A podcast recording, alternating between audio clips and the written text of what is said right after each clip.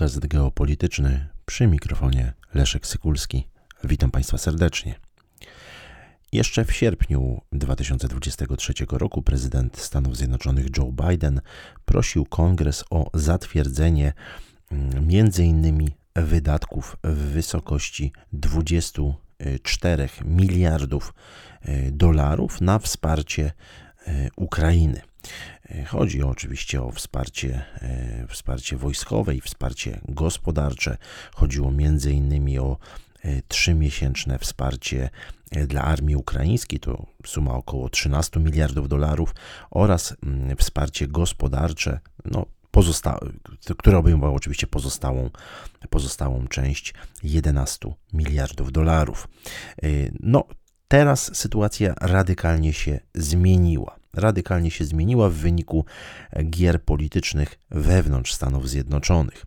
Krótko mówiąc, aby uniknąć tak zwanego shutdownu, czyli przerwania finansowania instytucji rządowych, Waszyngton przyjął coś na kształt prowizorium budżetowego na najbliższe 45 dni, które nie przewiduje wydatków na wsparcie Ukrainy, ani wsparcie e, wojskowe, ani wsparcie gospodarcze w trakcie debaty nad y, właśnie tym prowizorycznym y, budżetem planowano uwzględnić początkowo y, aż 6 miliardów dolarów nowej pomocy dla Ukrainy, ale przeciwko tej propozycji zbuntowało się wielu republikanów i w ten sobotni wieczór 30 września 2023 roku kongresmeni byli pod ogromną presją, mieli dosłownie kilka godzin na znalezienie porozumienia w sprawie kolejnego e, budżetu, no i tak jak wspomniałem, uniknięcia zawieszenia działalności większości amerykańskich urzędów i instytucji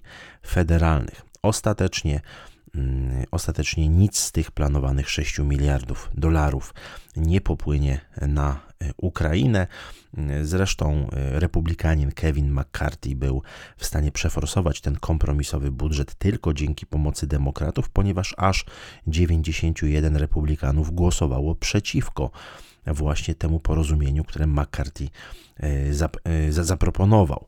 I tutaj musimy sobie zdawać sprawę, że te tendencje Mm, takie można powiedzieć, y, przeciwne dalszej pomocy dla Ukrainy rosną. Rosną w Stanach Zjednoczonych. Warto tutaj chociażby y, przywołać y, sondaż na zlecenie telewizji CNN opublikowany na początku sierpnia mm, bieżącego roku 2023, zgodnie z którym aż 55% Amerykanów jest przeciwnych zatwierdzaniu przez Kongres Stanów Zjednoczonych dalszej pomocy dla Ukrainy. Natomiast, co bardzo ciekawe, mm, wśród republikanów, wśród republikanów jest to aż 71% osób przeciwnych dalszej pomocy dla Ukrainy. E, także jest to tendencja, która niewątpliwie e, rośnie, jest to tendencja, która wpłynęła w sposób niezwykle istotny właśnie chociażby na ten kompromisowy e, budżet, no i na, te, no i na sytuację zmniejszenia wsparcia przez Stany Zjednoczone dla, dla państwa ukraińskiego. Dziennik Washington Post zwracał uwagę, że kwestia wspierania Ukrainy staje się coraz mniej popularna wśród republikanów, no może z wyłączeniem y, tej frakcji Jastrzębi, która już tradycyjnie kładzie duży nacisk na politykę zagraniczną i obronną i dzieje się tak y, z dwóch powodów. Po pierwsze, Amerykanie są y, rozczarowani bra brakiem jakichkolwiek mm, no, realnych sukcesów ukraińskiej kontrofensywy. Nie chcę powiedzieć spektakularnych, no, ale takich znaczących, istotnych, które pokazywałyby sukcesy operacyjne, może operacyjno-strategiczne e, na froncie. No a z drugiej strony chodzi o to, co w amerykańskich mediach jest nazywane efektem Trumpa. Tak na przykład telewizja CNN e, nazywa wpływ kampanii wyborczej byłego prezydenta, no, wpływ na republikanów, który sprawia, że jego wątpliwości, które dotyczą e, Ukrainy, no mają istotne oddziaływanie na zbiorową świadomość.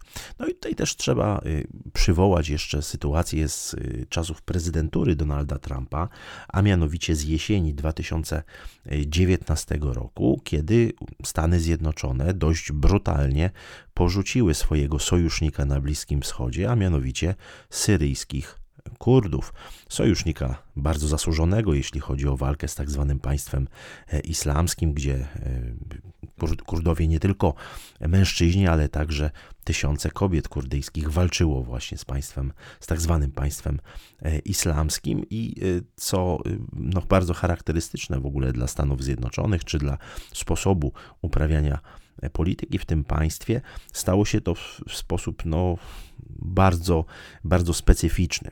Prezydent Stanów Zjednoczonych, ówczesny Donald Trump, y, ogłosił na Twitterze, na Twitterze właśnie porzucenie y, kurdyjskich sojuszników Stanów Zjednoczonych. Napisał zresztą Trump, że Amerykanie będą walczyli tylko tam, gdzie to służy interesom ich kraju i tylko po to, by wygrywać. Zresztą, zresztą padło takie, takie określenie, że Amerykanie nie będą się angażować, cytuję, w śmieszne wojny bez końca.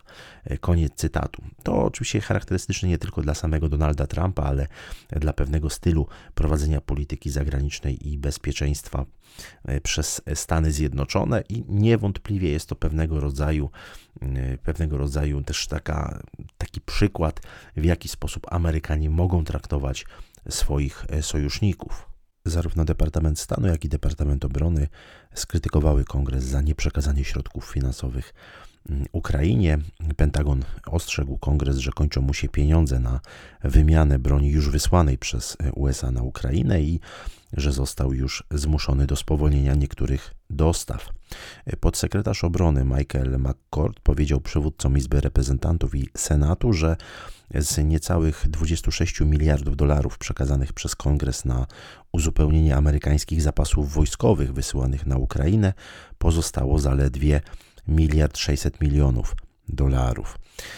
I też y, trzeba, mm, trzeba sobie tutaj uświadomić, że Stany Zjednoczone będą co prawda w dalszym ciągu mogły wysyłać sprzęt z własnych zapasów w ramach tak zwanego prezydenckiego Urzędu do Spraw Wypłat, jednak finansowanie w ramach inicjatywy na rzecz pomocy Ukrainie i systemu zagranicznej sprzedaży sprzętu wojskowego będzie się stopniowo wyczerpywać. Dziękuję Państwu za uwagę.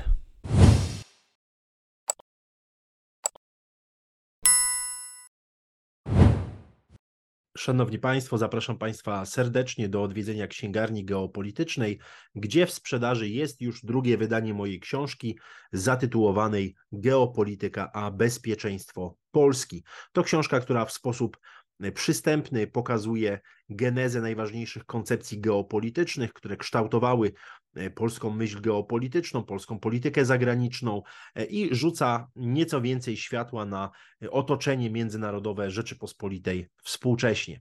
Zakupy w księgarni geopolitycznej to także forma wsparcia dla podcastu geopolitycznego. Zapraszam serdecznie na geopolityka.info.